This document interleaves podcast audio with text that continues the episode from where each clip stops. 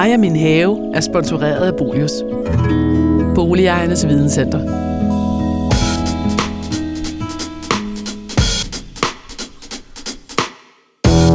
Jamen, velkommen til øh, denne episode af Mig og min have, hvor vi går all in på urban gardens og køkkenhaver og prydplanter. Vi er simpelthen rykket ind på din altan, Andreas, hvor vi, øh, ja, du har valgt at stille op til, at vi godt må skabe lidt mere pryd herude på din ellers tomme altan. Netop. Få lavet en have, Yes. og øh, det øh, gør vi senere i programmet. Men allerførst, så vil jeg jo faktisk sende dig ud til en helt unik og fantastisk taghave, der er her på Østerbro. Og hvor du skal op og kigge på køkkenhaver og blive meget klogere på det her fænomen med at dyrke i haven. Fordi urban gardening for mig, det er ikke kun det at have en stor køkkenhave, som du skal op og kigge på, som er oppe på taget. Det er altså også inde i baggården.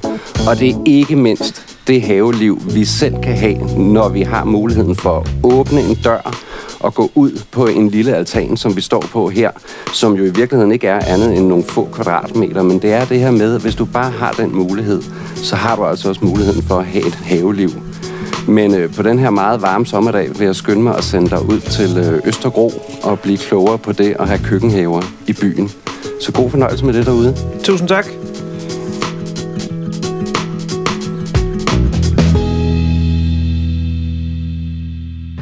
Så har Jesper sendt os øh, op i højden.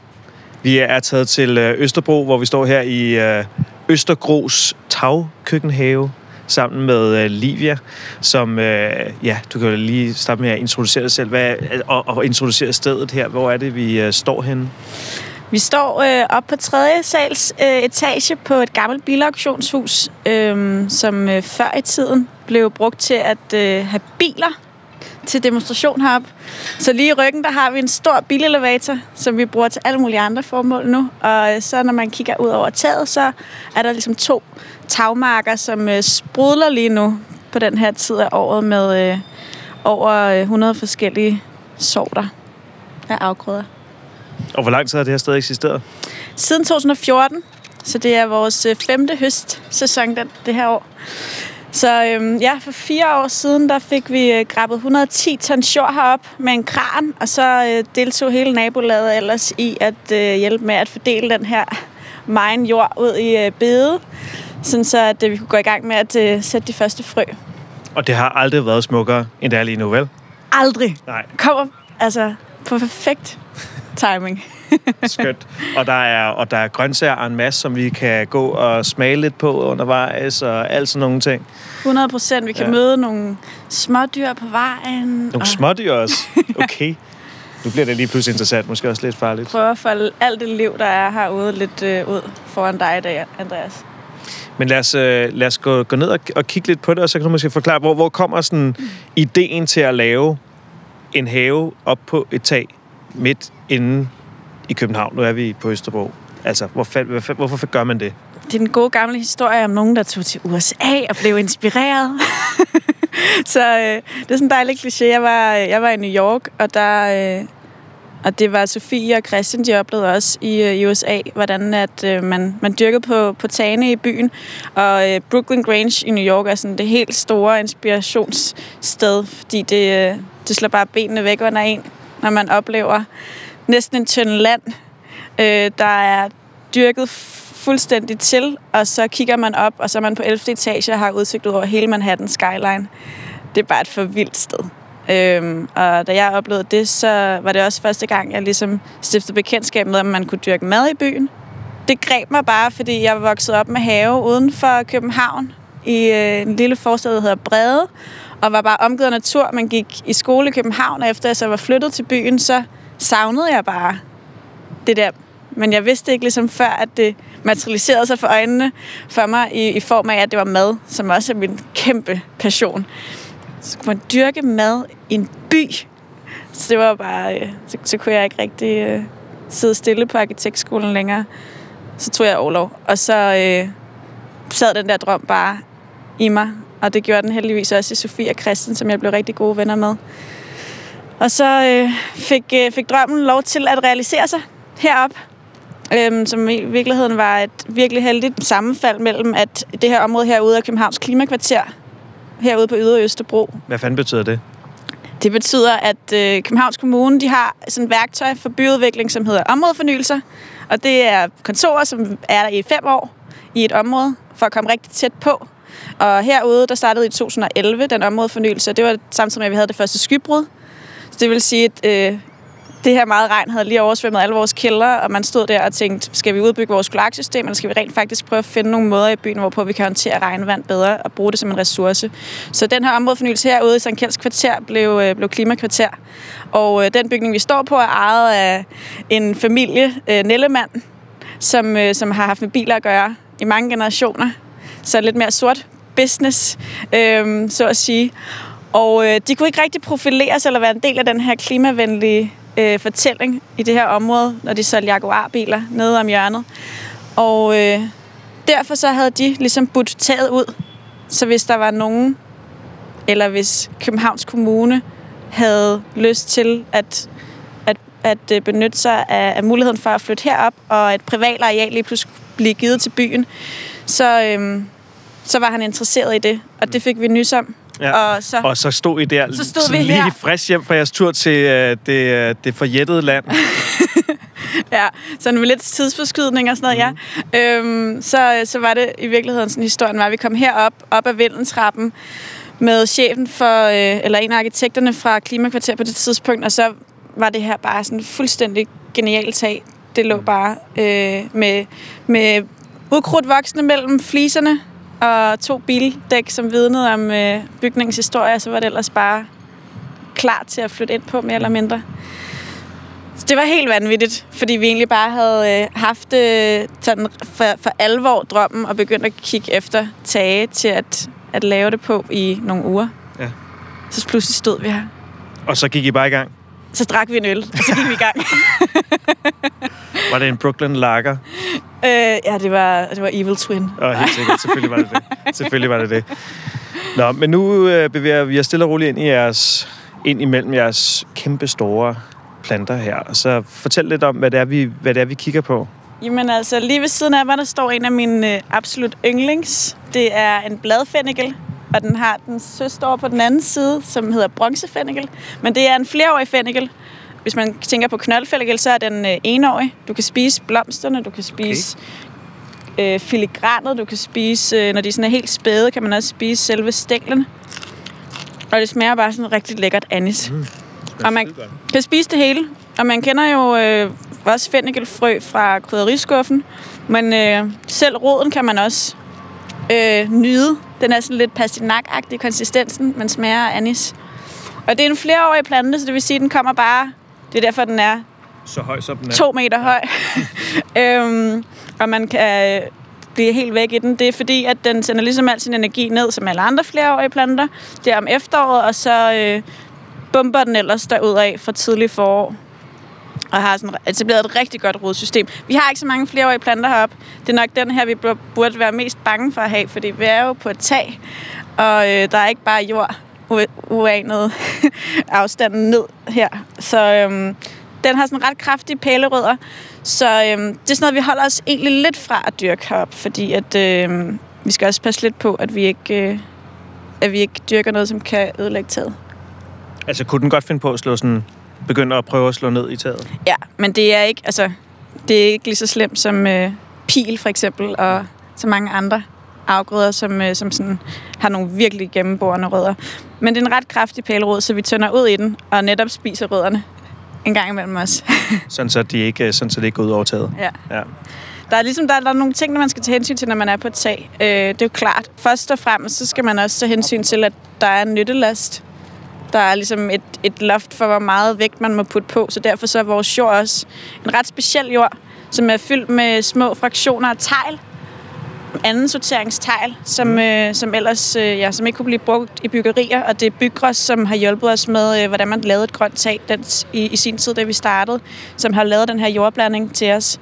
Øhm, og den her tegl, den gør, at jorden er en letvægtsjord, så der er en vis procentdel af det i, og det gør, at jorden kun vejer to tredjedel af, hvad en normal muldjord vil veje. Mm. Så det, man virkelig lægger mærke til, når man kommer herop, øh, som det allerførste, det er, hvor meget der er i flor af blomster. Ja. Øhm, og det er jo både, øh, både blomster, som som ligesom er det, de kan. Det er blomstre. Og så er det også en masse krydderurter og, øh, og, og grøntsagsplanter, som blomstrer. Vi lader generelt øh, de fleste planter leve deres liv ud. Det vil sige, øh, nu har vi for eksempel lige fjernet alle vores gamle kålplanter fra sidste år, fordi nu var de gået i frø, og nu kunne vi høste frø af dem. Men vi lavede dem stå helt ind til det punkt, hvor at de rent faktisk øh, har levet deres liv færdigt. Mm. Og der tager vi dem ud af jorden. Sådan, så vi kan vise øh, vores medlemmer, som vi afsætter alle grøntsagerne til, men også alle dem, der kommer herop på besøg i forbindelse med diverse aktiviteter og restauranten, at, øh, at vi kan altså også få sådan en helt gængs plante som en grønkål, kan vi få meget mere ud af den, hvad vi er vant til. Den byder på meget mere, den her plante, end bare de grønne blade. Mm. Den har også nogle helt fantastiske kålskud i det tidlige forår og blomster, som er fyldt med nektar, hvis man får dem før bierne har besøgt dem for mange gange. Og så, øh, og så frøbælge, som faktisk før de øh, modner af og bliver tørre, smager sindssygt godt. Ligesom sådan en lille crispy være, bare med kålsmag. Fordi nu snakkede jeg også om, at, at nogle af de her blomster, som du siger, det er jo også bare blomster, fordi det er blomster. Hvorfor har I blomster her, hvis det er en køkkenhave? De er alle sammen spiselige, så vi kan spise alle de her blomster. Okay. Og, og derudover så er det jo også vildt godt for insektlivet. Vi har bier heroppe, men vi vil også gerne have besøg af alle de andre øh, gode insekter og have, at der bliver skabt en balance heroppe, sådan så der er en, øh, en god fordeling af, af de øh, skadedyr, som vi kalder skadedyr, fordi vi ikke er så interesserede i, at de skal gnave i vores planter, og så alle de insekter, som godt kan lide skadedyr, og som kan lide hinanden, og så får de lov til at udspille deres eget lille økosystem heroppe. Og den balance, den, øh, den får man skabt over nogle år, øhm, men også kun, hvis man, hvis man sørger for at skabe nogle gode levesteder for, for de nyttedyr, man gerne vil have. Øhm, så, øh, så vi lader, vi lader øh, rigtig mange ting blomstre, også den grund. Men øh, ja, alt kan spises, så lige her står vi for eksempel med en blå kornblomst, som alle sikkert kender fra engene, og øh, en orange morgenfrue, og en lidt mørkere orange tallerkensmækker, som øh, er en af mine sådan, de blomster, jeg rigtig godt kan lide, fordi de rent faktisk smager noget. Kan vi smage på den? ja. Øhm, der spiser man bare hele trompetformen her. Okay. Haps, haps en i en. Ja. Også den der. Øj, var det et af nyttedyrene, eller var det, Det var, skadedyrene? det var, det var en bladlus. det var en bladlus. Den spiser vi. Den, Den øh, smager godt. den, øh, det er yndlingsføde for mariehøns og svigerfluer. Øhm, ja, den er ikke lækker. Sige, jo, virkelig lækker. Men det Og vil så- sige, at blomsterne her, det er så en måde, I, I, I får insekterne til. Ja, og det er også altså sådan noget med for eksempel at lade skærmfamilien, sådan noget som fennikel, persille, gulerod, dild, lad dem rent faktisk gå i blomster stå, altså lad sin krydderurt stå. Det er sådan noget, som tiltrækker svigerfluer, Ja. som så også elsker bladelus, som øh, når de er i, i larvestadie har brug for at spise rigtig, rigtig mange. Nu har vi kigget lidt på det her, snakket om det her med insekterne, og at- at blomsterne jo også er til, fordi at I har nogle bier. Ja. Og I har bier, fordi... Det handler om at skabe et, øh, et liv og leben heroppe for, for alle de insekter, som, som sådan helt øh, frivilligt kommer herop. Men så har vi jo også øh, tre bifamilier. Mm. Øh, vi har tre bisteder heroppe, hvor at, øh, vi har vores kælebier, som det jo i virkeligheden er, når man sådan laver honning. Så har man ikke den aggressive vilde bi, men man har en bi, som er lidt nemmere at håndtere. Men den skal også passes og plejes. Og der øh, er Christian, øh, min kollega, den, øh, den helt store... Øh, den helt store bi-entusiast. Han har også bisteder op på sit tag. Så da vi, da vi skulle flytte herop, så øh, var noget... Ja, det er faktisk noget af det første, der flyttede ind. Det var bier i sin tid. Ja. Og øh, de er blevet rykket rundt lidt i mellemtiden, men øh, de er jo øh, i den grad ved bare at udvide familien lige nu. Hvor mange kvadratmeter var det, du snakkede om, I 600 havde? kvadratmeter 600? er her i alt, og vi Ja. har gjort lige så meget plads til mennesker som til planter, så det er så omkring halvdelen, der er opdyrket. Er det sådan en demokratisk ting, eller hvad? Det er sådan en rigtig ligestillingsting, ja. ja det er det. Øh, det handler simpelthen om, at, øh, at hele, hele visionen med at starte en tagfarm har ikke for os været, at vi skulle øh, være sådan et produktionssted udelukkende. Det har netop været øh, med den her vision om at øh, give byboere jordforbindelse og give folk for at komme, mulighed for at komme op dels og være medlemmer og rent faktisk smage, når noget det er produceret på en ordentlig måde, og det er helt friskt. De får lov til at tage del i arbejdet, men også bare at komme op og, øh, og høre om det, sådan så at alle de her grøntsager, som i virkeligheden dyrker, de får en, de får en kvalitet og en værdi hele deres liv igennem, og ikke kun når de er en høstet afgrøde. Så vi bruger dem jo sindssygt meget som en sådan formidlende, et formidlende værktøj. Så vi kan fortælle, og de kan fortælle en masse historier. Så har vi jo en masse liv ud over planter heroppe. Det, som vi også sådan rent fysisk kan se i form af alle de her små bladlus og mariehøns og så videre. Men der er sindssygt meget liv nede i jorden. Alt det liv, det skal være til stede, før at planterne overhovedet kan optage næring og så videre. Der er nogle helt fantastiske samarbejder dernede. Mm. Det er jo også noget, man sørger for at holde i live ved ikke at rumstere for meget med jorden. Vi har jo ikke plads til en traktor, så af mange gode grunde, så pløjer vi ikke. Men, og I kan ikke blive ved med at, at, at tage, køre et læs ud og en kran og alt muligt med ny jord. Nej, præcis. Så vi skal selv sørge for, at, at den bliver, at den bliver øh, fodret hele tiden, så mm. at sige.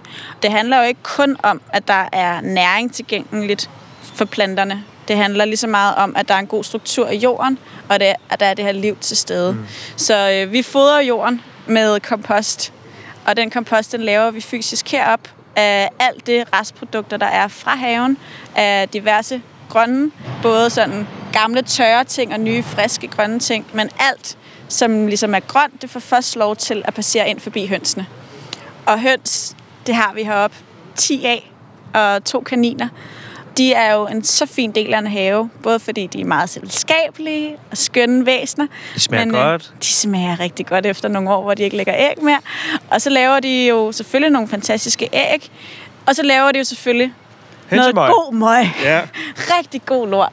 Og den, øh, den inkorporerer vi i vores øh, komposthop. Den er mm. fyldt med kvælstof. Den kan man både øh, lave god øh, kompost af, men man kan også lave en rigtig god møgjuice. Hønsemøgsjuice. Altså til planterne? Til planterne. Okay, godt. Hvis der er nogle planter, hvor man skal sætte sådan ekstra meget ind, for eksempel kålplanter og porre, som er lidt mere sultne, der kan man lave sådan en lille juice. Okay. En lille morgenjuice. Skal vi ikke lige gå hen og tjekke til de der høns, der laver sådan en, der laver den der morgenjuice der? Ladies. Hello, ladies.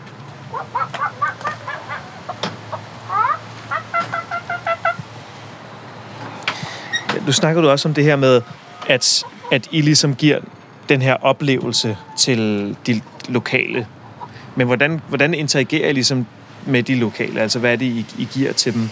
Jamen, Østergro er øh, en forening. Vi stiftede den, da vi startede Tagfarmen, og foreningen har 40 medlemmer og et fællesskabsstøttet landbrug. Mm. Og det er en model for afsætning øh, og produktion af, af fødevarer, som er sindssygt fed og som vi burde have meget mere af herhjemme. Mm. Mm. Hvor at man som forbruger støtter op om et landbrug ved at betale på forhånd for høstsæsonen, og så hver uge får en andel af høsten. Og øh, helt, helt konkret kommer vores medlemmer så op her en gang om ugen og henter øh, helt frisk høstede grøntsager, som vi så har portioneret på forhånd. Så hver onsdag er høstdag her fra juni til november, og der kommer også en masse frivillige at tage del, som gerne vil lære, eller som gerne bare øh, vil møde den søde fyr fra sidste uge, eller øh, spise mad til den gode frokost, eller bare sådan røre sig fysisk. Der, der er faktisk nogle af dem, der kommer her, som, som i virkeligheden bare har brug for at røre deres krop. Mm. Og ikke gider at høre alt muligt om, hvordan man frøffer mere og, og pisse lort, men i virkeligheden bare gerne vil have lov til at vende komposten.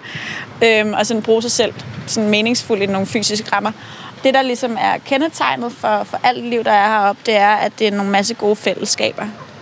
Er det fordi, at I synes, at andre også bør gøre det her, som I gør, at I gør det? Eller er det bare sådan lidt et hyggeligt hobbyprojekt? Men man kan sige, hvis nu det var et produktionssted, der kun dyrkede til 40 familier, og, eller at det var en nyttehave, hvor folk havde deres eget jordlod, mm. så ville det jo kun være for de medlemmer. Mm. Vi er for hele byen, fordi at vi ikke kun anser det her sted for, at... Øh, at være et, der producerer grøntsager. Mm.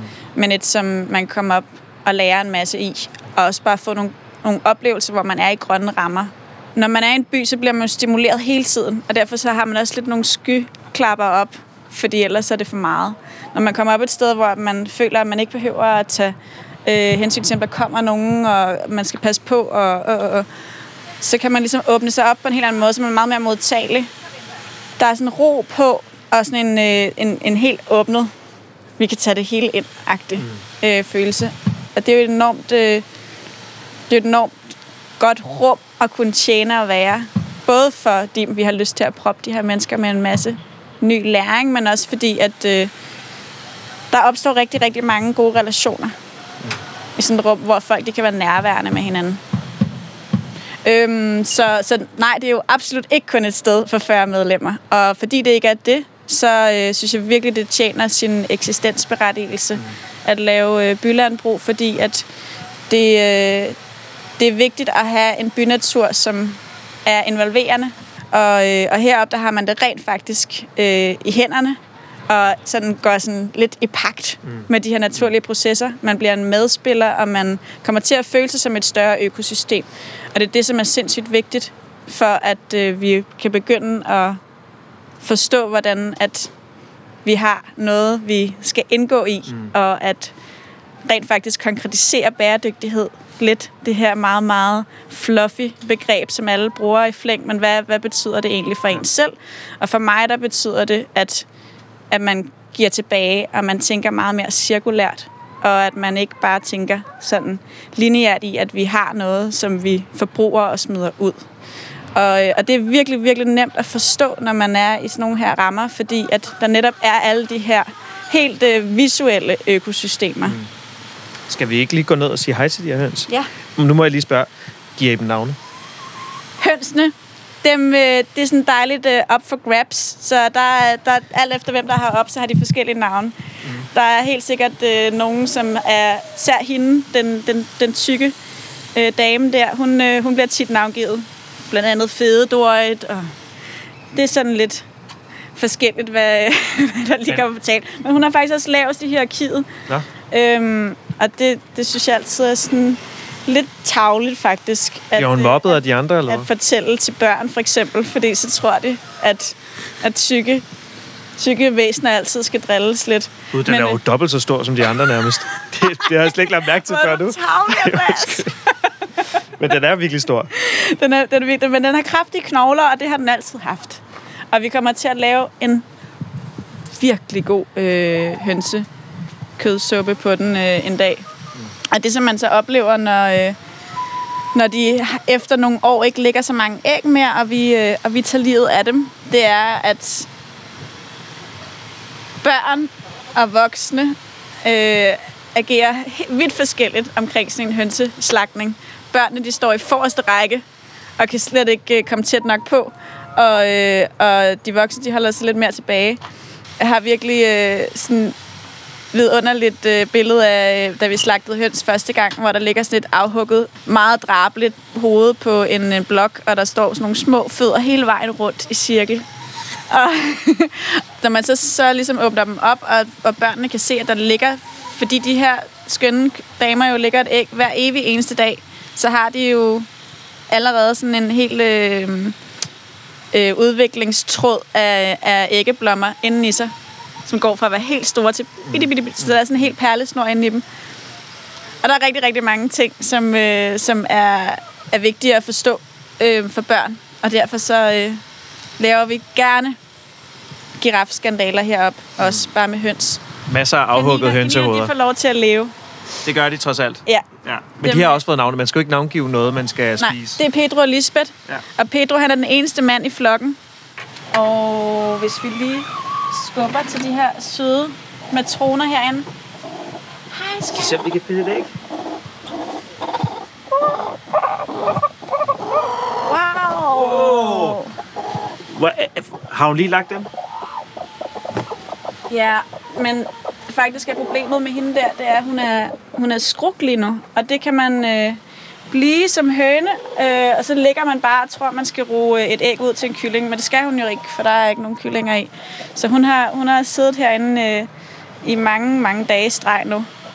Vi skal lige overveje, om vi skal give hende et helt koldt isbad, for det skulle vist øh, gøre, at man øh, ligesom afbryder den der øh, skruk-følelse. Ja.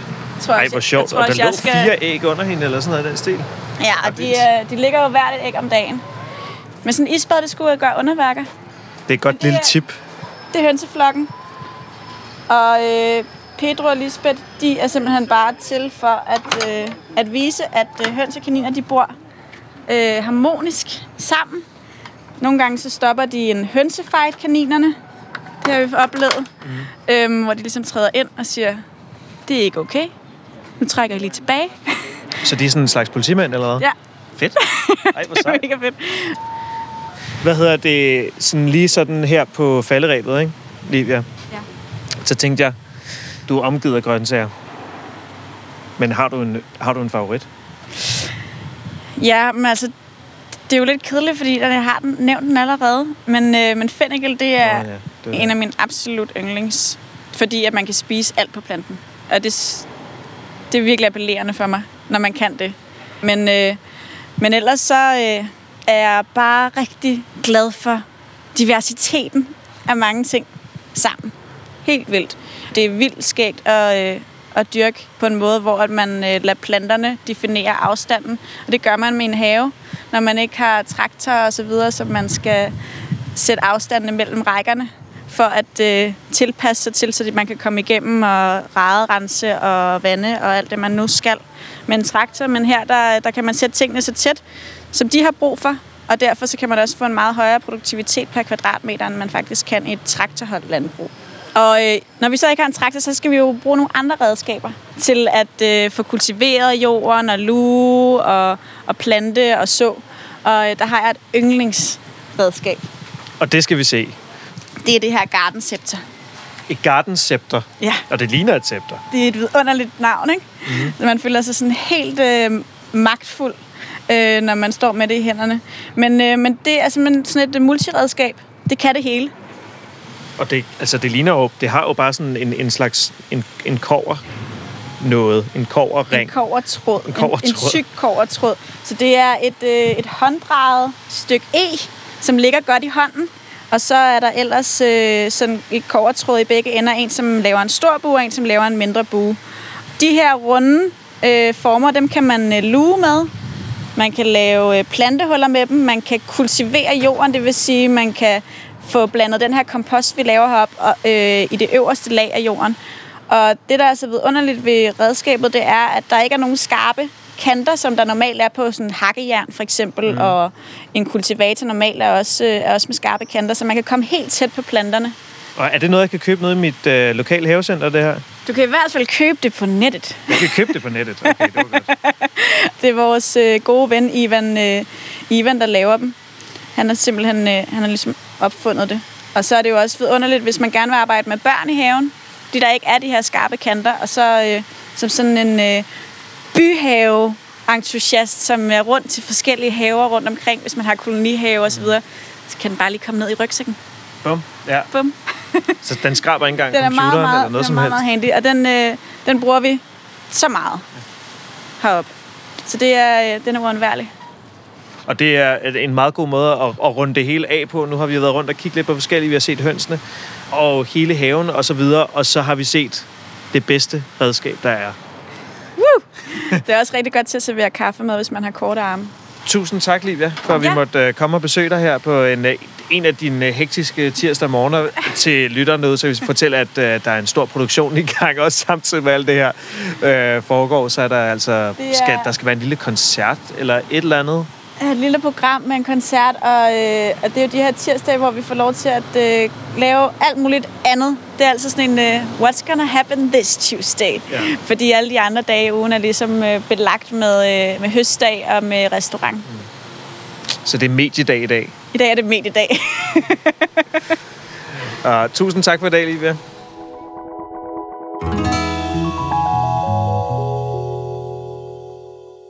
Jamen, velkommen tilbage, Andreas. Tusind tak, Jesper. Og Og det du- var jo lige rundt om hjørnet. Det var lige rundt skulle hjørnet. ikke så langt. Nej, ikke den her gang. Det var ikke nede i den fjerneste ende af landet. Og du fik set på høns og bier og gjorde køkkenhave i tredje sals højde. Det gjorde jeg i hvert fald. Hvad var det for en oplevelse, der ligesom ramte dig? Hvad var det, der ligesom øh, slog dig i at komme ned fra det her asfalthelvede, og så komme op i den her oase? Det var en utrolig anderledes oplevelse, og vi blev fragtet op i en øh, bilelevator. En kæmpe stor bilelevator, fordi der engang har været bilforhandler nede i stueetagen. Ja. Øh, og så har de brugt det som udstillingsloft. Øh, loft. eller tag deroppe. Det var den her familie, som har valgt at ligesom indgå i det her samarbejde og Præcis. stille den her, det her stykke tag til rådighed Netop. for en open have. Så det var en helt øh, anderledes øh, oplevelse, og så var det jo min gamle skolekammerat Livia, så det var jo også en god overraskelse. Det må man sige. Ja. Det kunne man også godt høre.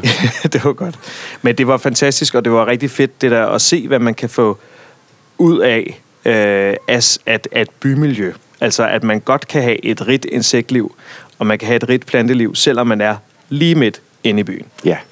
Og det er det, der i virkeligheden er så slående. Man tænker måske, når vi alle sammen taler også om, når vi taler om insektliv og planteliv og det her med at tale om biotoper og en økologi øh, i, i sådan en lille mini-område, som man ligesom er skåret ud af byen, og hvor man tænker, jamen man starter måske med, ligesom lidt her på en altan, og sige, der er ingenting, kan der overhovedet komme et liv sådan et Mhm. sted?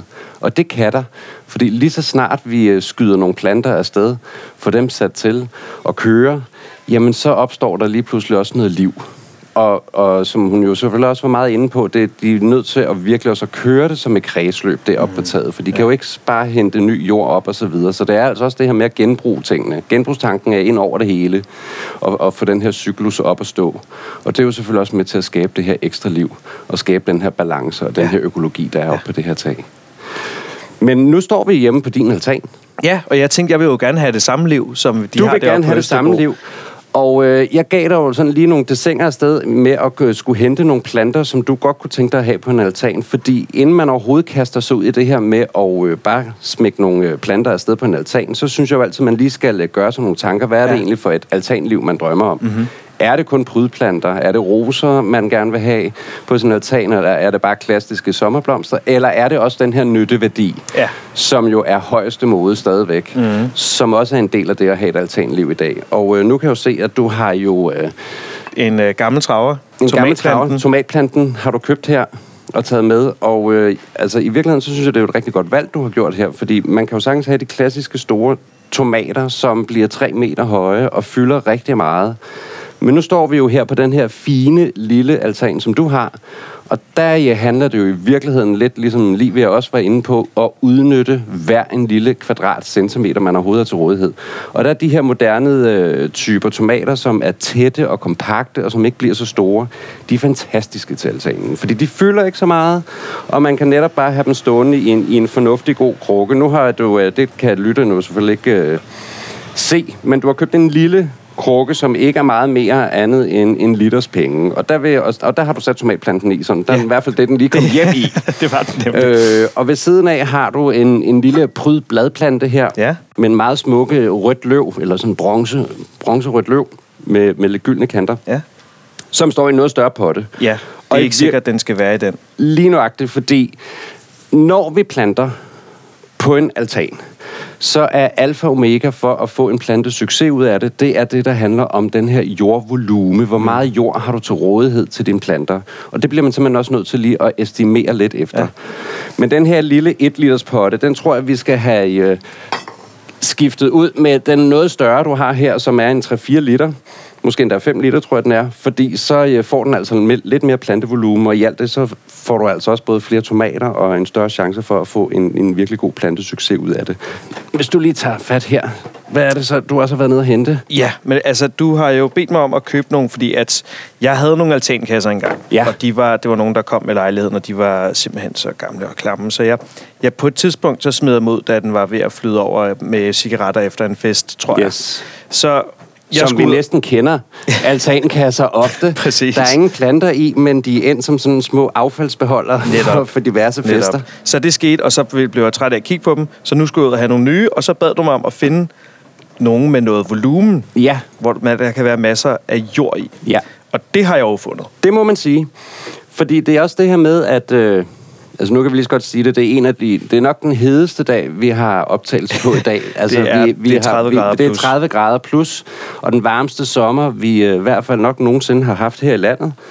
Og det gør jo i hvert fald også, at når man gerne vil have et haveliv på en altan, så stiller det unægteligt nogle krav til pasning og pleje. Og det skal man jo også vide, inden man overhovedet går afsted med også at vælge sine planter. Fordi er man en, som øh, måske det meste af sommeren igennem i virkeligheden ikke er så meget i sin lejlighed, og er i et sommerhus i stedet for, eller er meget ude at rejse, jamen så er det måske ikke tomatplanter, så er det måske ikke en masse sommerblomster og alt muligt andet, man skal gå afsted med, fordi så bliver det i hvert fald naboen inde ved siden af, der, der får- kommer på overvejen med at skulle Ja. holde det ved lige med vand. Det er i hvert fald ikke de her planter, vi står med her, hvor der både er stavter, og der er bladplanter, og der er prydgræsser, og der er tomater, og der er krydderurter. Der er faktisk det hele her, og som vi skal i gang med at plante. Og der skal man altså bare vide, at der skal jo selvfølgelig vandes. Det skal vandes næsten morgen og aften på sådan nogle dage her, for at holde fugtigt. Udtørring, og de her store spring i, at så sjasker man det hele til med vand, og så når det helt at tørre ud, og så får det masser af vand igen. Det stresser simpelthen planterne. Det skal næsten helst være sådan nogenlunde jævnt fugtigt mm. hele tiden. Nå, men skal vi se, om vi kan få monteret de her altankasser? Så de også passer, fordi det er jo så det næste, når man vælger at sætte nogle altankasser op her, så skal de jo altså også lige justeres, så de sidder ordentligt fast. Fordi der kommer jo også noget vægt på. Nu har jeg jo selv haft altan engang, og det var en altan, der ikke var meget større end din.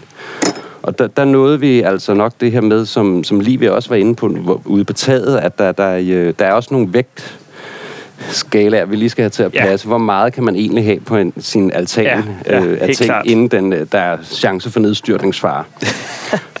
og jeg havde nemlig mange krukker, tunge krukker på min altan. Mm-hmm. Så, så altså, der var vi nået et leje, hvor der kunne nok ikke... Øh, kom der for mange personer ud på altanen, så kunne det godt være, at den altan var endt med at, at dreje det ned. Ja. Så det skal man også lige øh, tjekke lidt op på. Hvad kan ens altan overhovedet bære? Du skal jo også lige, inden vi sådan helt går i gang, for det er også en af de ting, jeg gerne vil have øh, lytterne lige med på derude, hvis man selv går og tænker på, at man gerne vil starte op med det her. Hvilken vej vender din altan? Den er østvendt. Den er østvendt. Ja. Fordi Og jeg bor i en høj stue. det er lige før, dem øh, nede på gaden øh, kan komme til at røre dine planter. I hvert fald, hvis der hænger Hvis de, langt- er, hvis de er meget høje. hvis det er meget højt.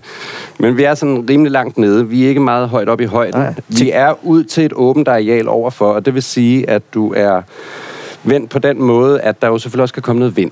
Yes. Så vind er også en faktor, man skal have tænkt lidt over. Den er jo selvfølgelig med til at udtørre ens planter relativt meget. Men til gengæld, så din altan, den er lukket på siderne. Mm. Det gør, der er lidt mere læ. Ja. Så, så alt i alt er den en god altan. Jeg vil bare sige, at Tak skal du have. en altan, der ligger meget i skygge, der skal man måske ikke gøre de store forhåbninger om at dyrke en masse grøntsager. Fordi grøntsager, når man taler om ude i haven, mm. hvor skal køkkenhaven ligge? Den skal ligge ude, hvor der er åbent, og hvor der er sol, og hvor der Ja. er lyst. Jo mere skygge der er, jo mindre udbytte får man ud af det. Ja. Men, men, men her, der er der altså i det niveau, hvor vi skal dyrke her, der, der kan du sagtens have dine tomatplanter og lidt krydderurter og så videre. Det er der ingen problemer i. Og jeg får simpelthen rigtig meget morgensol. Det gør du. Morgen- og formidagssol. Så man kan også sige, at det er der, at øh, der vil være mest udtørring på planterne. Ja. Specielt sådan en dag som i dag, hvor solen bare brager ned, og vi næsten allerede har 30 grader. Jamen, der, der, er, øh, der skal altså noget hvede til. Så det er der, du skal være måske ude med den tidlige morgenvanding eller aftenvanding. Fordi så er det det der, hvor planterne virkelig kan øh, udnytte at, øh, at udnytte vandet i det hele taget.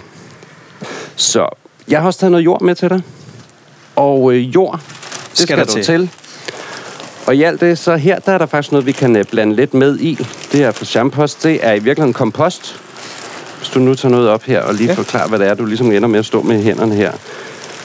Øh, ja, det er jo en, en meget fin komposteret jord, og hvis man har hørt vores jordprogram, så vil man jo vide, at det er det ligner, at der er lidt grænnåle og sådan lidt... Og lidt tørv, Lidt- og der lidt er også tørv, lidt ja. halm, der er Ja. omsat. Så Ja. jeg gætter på, at der også er en procentdel af noget hestemøg i det her, som Mhm. er med omsat. Så det er noget af det, jeg synes, vi skal blande med i jorden, fordi vi skal jo sørge for, at der er godt med næring i jorden Ja. til planterne. Og vi i det hele taget får en god struktur. Så nu tænker jeg, at øh, hvis jeg holder posen, så kan du øh, putte en lille bitte smule jord i altankassen. Yes. Nu skal vi jo ikke fylde den op, fordi der skal også være plant, Så det er bare til sådan planterne. et, øh, et godt så hvis du lægger bunden, et godt lag i bunden, Ja. ja. Så der lige er et par centimeter. Og så synes jeg, at vi simpelthen skal til at lege med, hvad det er for nogle planter, du overhovedet vil have i. For vi Uh, det, bliver jo, det er jo spændende. Ja, det er altid det spændende med, med selve plantevalget, kan man sige. Nu her, hvor, hvor det er den her altan, som, øh, hvor der kommer noget sol noget af dagen, og an- andre tidspunkter af dagen, der er lidt mere skygge. Ja. Jamen, der skal man jo i virkeligheden gå efter nogle planter, som ikke nødvendigvis øh, ynder at stå i solen hele dagen. Så jeg har også taget nogle planter med, som repræsenterer det, der i virkeligheden måske mere er, er bladplanter. Ældre Åse, hun ville nok have valgt ned i enten en blomsterhandler eller et supermarked, og så havde hun øh, valgt fem pelargonier og nogle knoldbegonier og nogle andre sommerblomster, fordi det er det, hun ligesom har kørt afsted med hele livet. Skal jeg også køre på den anden her?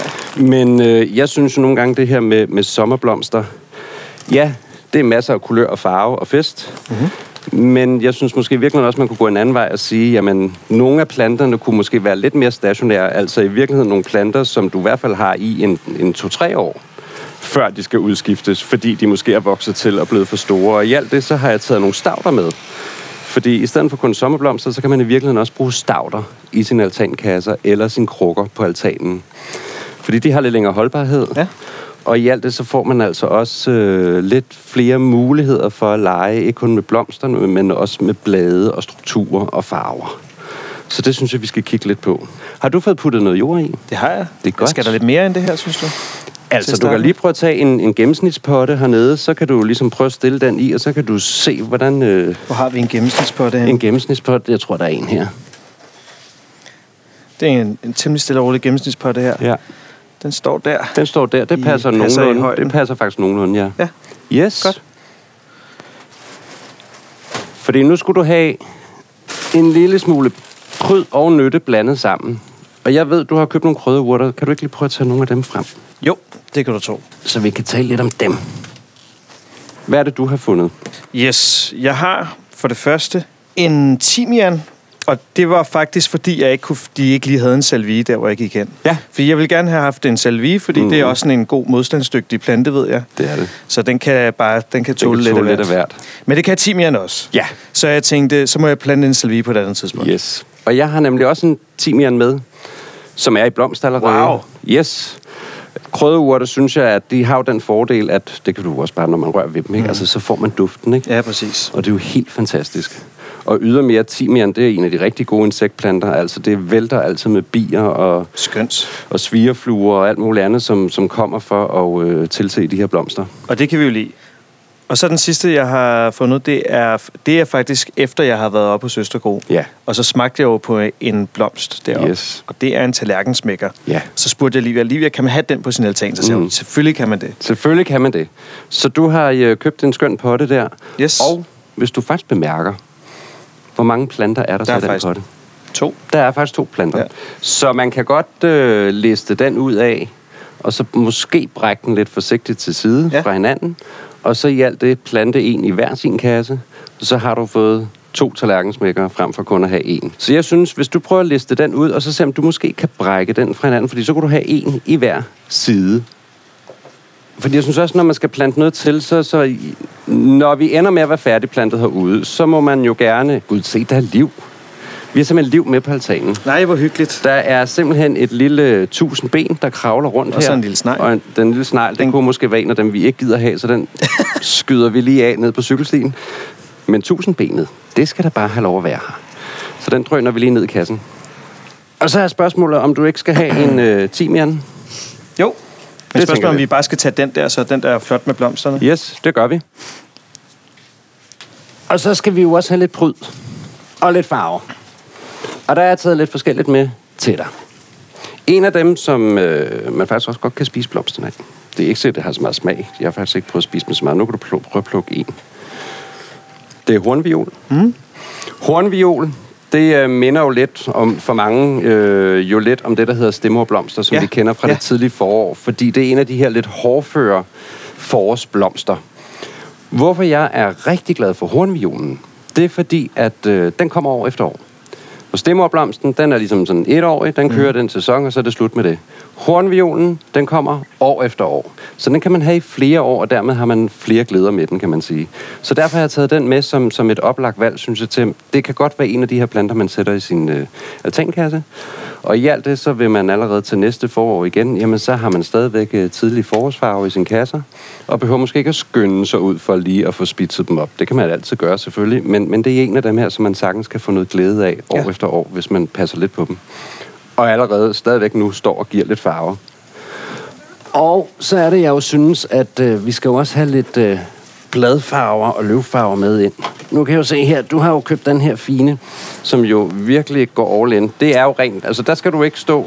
Det er sådan en typisk bladdekorationsplante, Ja, vi ja. bruger imellem blomsterne. Fordi det bladplanter kan, de kan give noget stemning imellem blomster. Ja. Nu kan man sige lige de her to nuancer. Den ene, den er altså meget høj lilla. Ja, præcis. Og hvor den anden, den er lidt mere over i bronzefarven. Den ligner sådan en, øh, en dinosaurhud. Ikke? Det må man sige. Og jeg synes måske ikke lige de to farver kører helt fantastisk godt sammen. Så jeg tænker måske, vi skal bytte lidt rundt Bytter på lidt rundt tingene. Yes. Hvor her, der står jeg med en alunrod, Ej, den er flot. og de fås i de her meget mørke, øh, næsten sorte blade til de mest øh, lyse bronzefarver, til de mest lysegrønne, så der er en fuld skala at lege med der i, hvad man synes, der kunne være hipt hjemme ja. på altanen. Og det er i øvrigt også en stedsegrøn lille stavte. Så selvom vinteren, så vil du stadigvæk have noget glæde af den. Så det er ikke sådan en, der står og visner. Og Den, vil jo, den ser jo faktisk flot ud herovre ved siden Det gør den nemlig. Og så tænker jeg herovre ved siden af tallerkensmækkeren, jo, som jo virkelig også får de her krasse ja. blomster, der sætter vi den anden fine bronzefarvede plante her. Så kan det sagtens stå og køre lidt sammen. Og så har jeg altså også taget noget blåt med til dig her. Den er sej. Det er en lille bjørnegræs, og øh, den vil jo også stå og være øh, blå. Den er sådan helt sølvblå. Ja. Den vil stå og have den her farve hele året. Så det er også noget af det her med, og plus det er en helt anden type struktur jo. Altså det er jo ligesom at få en, en, en sølvgrå lille græsplæne ude i altankassen. Den bliver ikke så meget større. Bliver den her lille tue. Men i alt det, i forhold til de store bladplanter, til alle blomsterne, så, så giver det igen en helt anden karakter. Mm. Nu de kasser, du har købt, der er sådan en plads til, hvad skal vi sige, jeg tror, herovre i den ene side, der er vi Der jo næsten plads. ved at være fyldt op. ikke? Ja, der er nok Fordi man skal heller ikke fire, øh, ja. overgøre det, så, så der skal- må gerne være sådan et par centimeters luft imellem planterne. Yes. Så en fire planter i sådan en kasse. Og skal vi se, om vi lige kan klemme noget ekstra ind her. For det kunne så måske være den her, som også er, øh, det er det, der hedder kariplanten. Det er en Helichrysum italicum, og det er en dværgversion af den, så den bliver heller ikke så stor. Det er også en, en nytteplante, kan man sige, men ja. bliver også bare den her lille prydplante, man kan stående imellem. Så det er måske noget af det, jeg synes, vi skulle gå afsted med i de her kasser her. Det ser jo meget godt ud. Det gør den nemlig. Ja. Ja. Det er to meget forskellige farver, kan Ja. man sige, farvetemaer. Den ene, den er sådan lidt mere sydlandsk ja, Ja, i virkeligheden. Så, så der har vi, der lige før vi herovre til den ene side, der har du Middelhavet. Og over i den anden side, der har du lidt mere den romantiske afdeling, mm. hvor det er de rosa farver, fordi der har vi Staudesalvien, som er den her lille tætte øh, sort. Og øh, den bliver ikke så høj. Så den er også det her med, at når vi skal ud og vælge planter til altankasser, Jamen, der kan det altså ikke nytte noget, vi enten vælger stauder eller planter, som ender med at blive halvanden meter høje. Fordi vi simpelthen står og vælte ud over. Der er ikke plantevolumen nok, eller jordvolumen nok helt, helt til, at de kan vokse egentlig ordentligt, men de bliver simpelthen også for høje. Så, så er i altankassen, der bliver vi altså nødt til at efter, gå efter nogle ting, som, som er lidt mere tuedannende mm. og ikke bliver så høje. Så kan det godt være, at de får nogle enkelte blomsterstængler, som alunroden, der trods alt øh, går op og øh, giver lidt i luften, og det gør bestemt ikke noget, men, men de store bladmasser duer altså ikke. Nu skal vi have det læst ud af potterne, og så skal yep. vi fylde noget ekstra pottemuld omkring planterne. Så er det, jeg tænker, at vi lige tager lidt om vanding i, i alt det samtidig med. Fordi nu her, når det er plantet, så er det altså vigtigt, at man lige får det vandet godt igennem. Nu har du ikke, øh, heldigvis ikke nogen sådan rigtigt neden under dig. Nix. Og man skal jo altså lige, når man er på en altan, så skal man jo selvfølgelig lige være opmærksom på, at man kan jo altså have nogle underboer. Og har man den type altaner, hvor vandet, hvis man har krukker, vælter lige ned i hovedet på dem nedenunder, så, så må man altså lige udvise lidt, lidt hensyn. Øh, og i alt det måske også gå ned pænt og banke på og sige, jeg, jeg har altså valgt at gå Nu går jeg i gang med at Jeg går i gang med at have, lave en have. Kunne vi lave den aftale, at derhen omkring klokken 10 om aftenen, jamen der vander jeg, så det er bare, så ved du det, så er der måske lige en halv time, hvor du ikke er ude på din altan, fordi så, hvis det drøber ned, så får du altså ikke vand i hovedet. Men Jeg tror, mit pizzeria er nede under det. Jeg tror, de er ok med det. I hvert fald på en sommerdag som i dag, der kunne det måske godt være, at de trængte til lige at blive kølet lidt. Ja, jeg tænker også, det lidt ikke ned, ville ikke? være helt dårligt. Det vil ikke være helt skidt. Nej. Jeg vil i hvert fald ikke have noget mod at blive våd i dag. det vil jeg sige. Når man nu stopper jorden ned imellem, så må man gerne... Det er jo ligesom vi, i en af de tidligere, hvor vi talte om plantning. Altså, man må godt lige stoppe det lidt til. Ja. Men man skal jo selvfølgelig ikke fylde jord helt op til kanten. Nej. Og vigtigt er det altså også, at øh, planterne lige står i nogenlunde, altså med deres overkant står i samme niveau, som de også stod i potten. de skal ikke øh, pludselig røddruknes i en masse jord. Fordi så går de altså til rimelig hurtigt. Skal man så også sørge for, at der kommer, altså man skal også sørge for, at der kommer jord rundt om, sådan så der kommer noget foran? Altså, Nemlig. De kommer de skal, ikke bare, de skal ikke bare stå ud til en kant. Man skal sådan prøve at holde dem lidt inde i midten Yes. af, af, af kummen. Man kan godt, hvis man har en meget bred kumme, vil jeg så sige, ikke lige de her typer her, men hvis man har noget, der er endnu bredere, det kunne også være, at, at det var nogle aflange kasser, man havde stående inde på sin altan. Så kan man godt lege det her med, at man står og forskyder dem lidt. Altså planter sine planter lidt mere forskudt. Ja. Nu ved du, at jeg elsker alt, hvad der kan komme til at se lidt mere naturligt ud. Ja. Øh, det, det gør jo selvfølgelig, at det, det ser knap så ordnet ud. Men det er også derfor, at det, og det er virkelig også derfor, jeg synes, det er lidt hyggeligt at for eksempel lige kyle sådan en uh, lille prydgræs ind her midt i altankassen, fordi det, det, det giver det altså lige lidt mere vildskab over sig. Det bliver ikke så... Så ser det Nu ikke så skal jeg ikke genere nogen, men Nej, det bliver ikke men, så gammeldags stivpænt. men det er det her med, at man, man, får, man skal have aktiveret sine sanser. Og sanser er jo både at dufte og føle og mærke. Øh, og det, jo færre kvadratmeter vi har at gøre godt med, som det jo er på en altan, men måske også kan bare kan være i virkeligheden inde i baggården, hvor man måske ikke har så mange kvadratmeter til rådighed, men man har fået lidt at lege med, eller op på taget, jamen, så handler det i- rigtig meget om at få aktiveret så mange af sanserne som muligt. Så, så det her med at bruge krydderurter for eksempel, det synes jeg var rigtig godt, fordi der er ikke noget bedre end at lige at kunne stå og nuller dem lidt i nakken. Og øh, i alt det kommer til at dufte deres aromatiske oliestoffer, som, som de jo indeholder. Nu skal jeg lige høre, hvad, har I haft planter her før?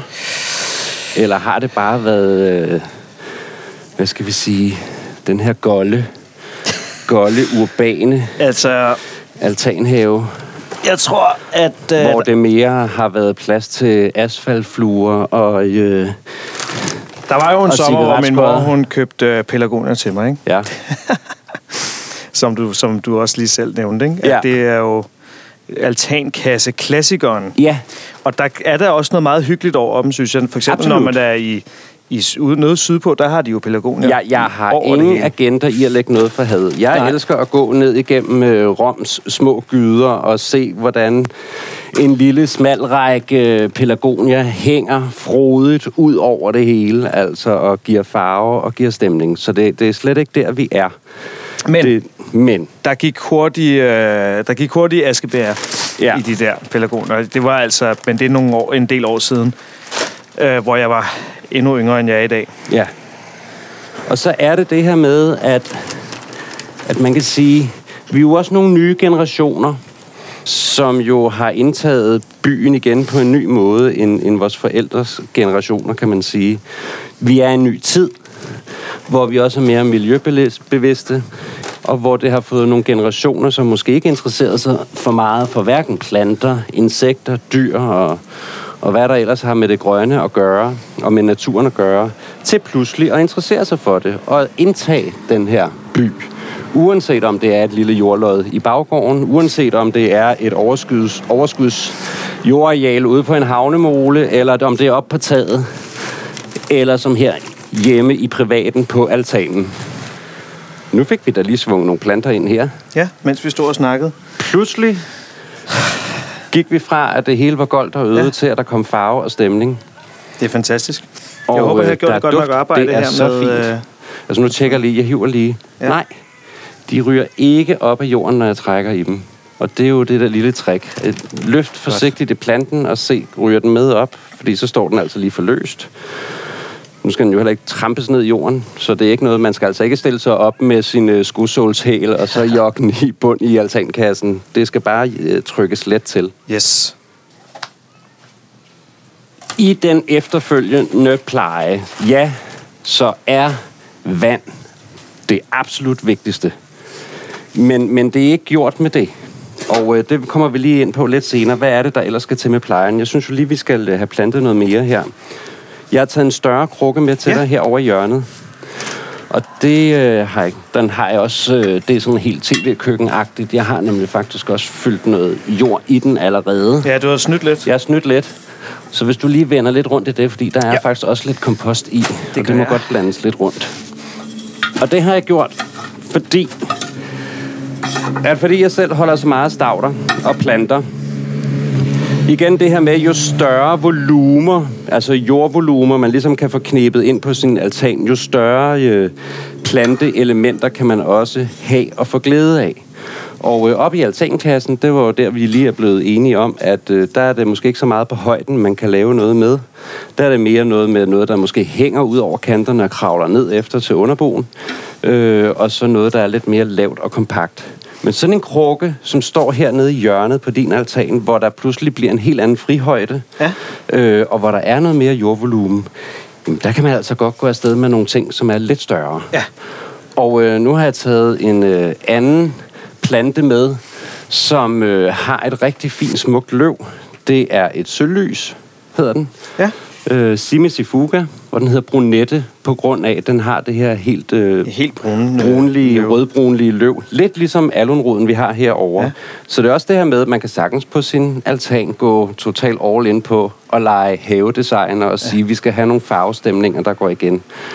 Og det er også det her med, når man åbner sin dør inden for stuen af og kigger herud, jamen så må det gerne se lækkert og frodigt ud. Og jeg tror, de fleste i virkeligheden, når de går i gang med et altanliv, eller et baggårdsliv, jamen så er det det her med at få noget til at se frodigt ud, og det kræver altså nogle planter. Og i alt det, så kræver det også, at man prøver at få lidt øh, størrelser ind her. Og den her Simisifuga, den er jo allerede oppe i de her, hvad, en små 65 cm i højden. Og med sin lys, når de endelig er færdigudviklet, så ender vi op i sådan en, en 95 cm i højden. Så det er jo pludselig en plante, hvor der kommer lidt højde på. Og nu er krukken jo stor nok til, at der kunne også godt lige øh, knibes en lille øh, prydgræs ind. Og der har jeg taget den med, som alligevel ikke bliver større andet, end det den allerede er her.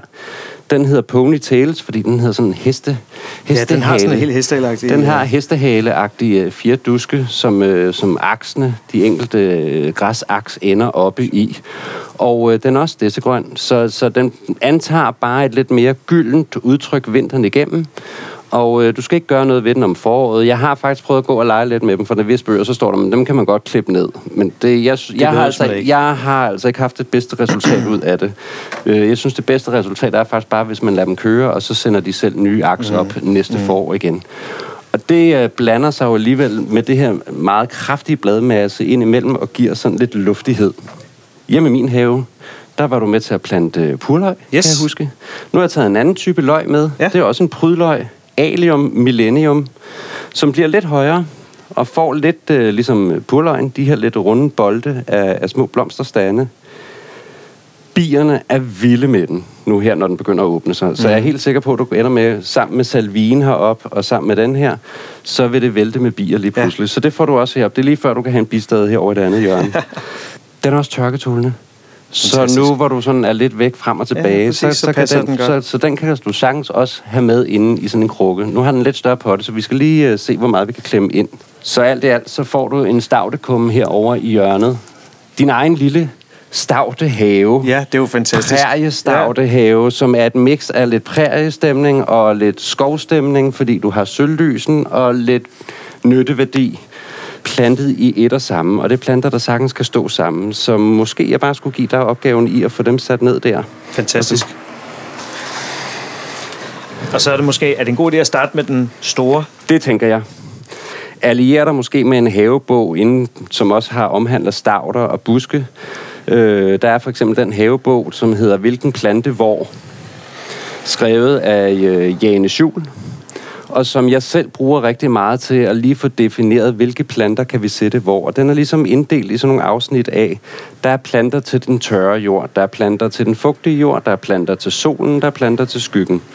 Og, og så øh, behøver det jo ikke være så svært. så behøver det nemlig ikke at være så svært. Så har man allerede nogle gode guidelines til, hvad er det for nogle planter, der fungerer hvor. Så her står man med en altan i skygge, og hvor man tænker, ja, den store køkkenhave-drøm, den må jeg måske skyde lidt en hvid pil efter. Jeg kan dog have lidt øh, krydderurter og så videre. Men så i til gengæld, så vil jeg jo gerne have noget frodighed og noget blomster, noget farve. Jamen, så er det at gå ind og finde de planter, som egner sig til at stå meget skygge. Og det er jo dels det, vi også øh, kalder for måske for de, de, de planter, som egner sig til, til skovplantninger, altså alt inden for stavter, der kan lide at stå sådan lidt mere skygget. Jamen, de er velfungerende på sådan en altan, hvor der er meget skygge. Det kan være sådan noget som høstanemoner, det kan være sådan noget som hosta. Så det er nogle af de planter, man kan gå afsted med der. Og så når vi er på en altan, fordi Hvordan er det for eksempel netop, altankassen ser ud om vinteren ofte? Jamen det er det her med, så øh, sommerblomsterne røg væk, og så stod de tomme og øde, og så var det det endte som øh, askebær igen, inden vi nåede foråret, fordi det, det var det, det lagde op til. Nej, der er så mange lækre stedsegrønne planter, som man måske kan gøre brug af, og jeg synes måske heller ikke kun, at man skal tænke, jeg planter mine kasser til en gang om året. Jeg synes måske, måske er der nogle sommerblomster, der går til i løbet af sommeren og ud på efteråret. Jamen så, når vi kommer hen på slut efteråret og nærmer os juletid igen, jamen kunne man så ikke lige så godt lige spidse sin altan lidt op, kaste endnu 200 kroner efter den og sige, vi køber lige to, tre, fire nye planter, som er velegnede og som er stedsegrønne hele vinteren og som trods alt giver noget stemning på en årstid, hvor der ikke er så meget grønt. Og slet ikke, når vi er i byen. Altså det er jo en af grundene til, at jeg bor i hus med, med have, fordi når jeg kigger ud i min have også om vinteren, vinteren, så er der altid trods alt et eller andet grønt at kigge på. Det er der knap så meget herinde i byen. Så der synes jeg bare, det er endnu vigtigt, at man har trods alt stadigvæk en altan, som er velfungerende, også om vinteren. Så de stedsegrønne planter, de er jo rigtig gode der. Ah, men altså, det spiller jo. Oh, og jeg fik sgu plads til dem alle og sammen. du fik plads til dem alle sammen. Og øh, stor frodighed fra dag et af. Men altså de der tommelfingerregler i at tage bestik af, hvor din altan vender, ligger, drejer. Er der meget sol? Er der meget skygge? Så vel planter i forhold til det. Ja, så tag bestik af det, og så øh, find ud af, hvad det er for nogle planter, der, der er egnet til det, inden du går i gang med at investere i planter. For det er altså bare så ærgerligt, at man har købt øh, planter, som bliver brændt af i løbet af en sommerdag, fordi man gik afsted med store bladplanter, der i virkeligheden ynder at stå lidt mere i skyggen øh, end øh, måske i virkeligheden have tænkt, jeg har en sydvendt altan. Jeg skal måske i virkeligheden... Jeg har hørt noget om prærieplanter, jeg har mm. hørt om noget, der er mhm. tørketolerant. Jamen, det kan være det, det jeg skal gå afsted med i virkeligheden. Helt sikkert. Så få øh, fyret op for dem. Ja. Fordi uanset hvad, uanset hvilke planter vi sætter, når vi er på altaner eller taghaver, hvor der kan være rigtig meget vind og blæst, mm-hmm. som også stiller nogle krav jo selvfølgelig, Jamen, der skal noget vanding til. Det slipper vi jo simpelthen ikke for, for ellers så, så er det altså kun sukulenter, vi efterhånden er ude i, ja. som man skal have på altanen, hvis det skal passe sig selv. Hvad man også sagtens kan. Altså, hvis det bare er, at man ønsker en lille altan, der er pæn hele året, øh, hvor der er lidt planteliv, jamen så går jeg afsted med sukulenter, altså sedumplanter og Aha har du lidt kaktus i stuen, jamen så fyr dem ud på altanen om sommeren og så videre. Så, så har du selvfølgelig stadigvæk noget planteglæde, men det er også rimelig vedligeholdelsesfrit. Det skal man ikke tænke så meget over. Når du vander, så brug det, der hedder noget flydende gødning.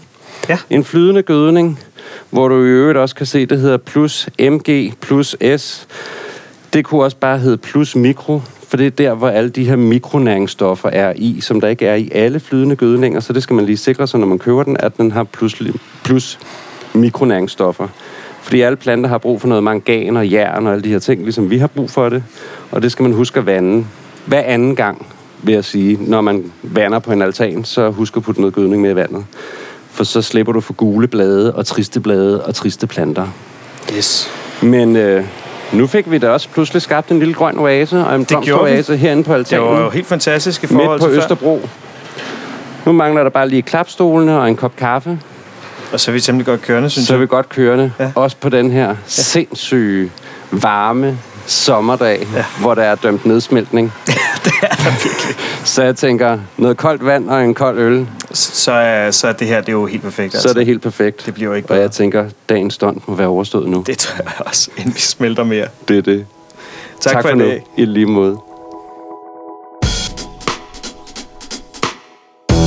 Nu har vi jo været all in på den urbane have, og vi har jo i virkeligheden også talt om stavter i den her afdeling. Mm-hmm. Og i næste episode af mig og min have, i den her skønne podcast-serie, som jeg føler mig virkelig heldig at få lov til at lege sammen med dig, der skal vi øh, kigge på stavter.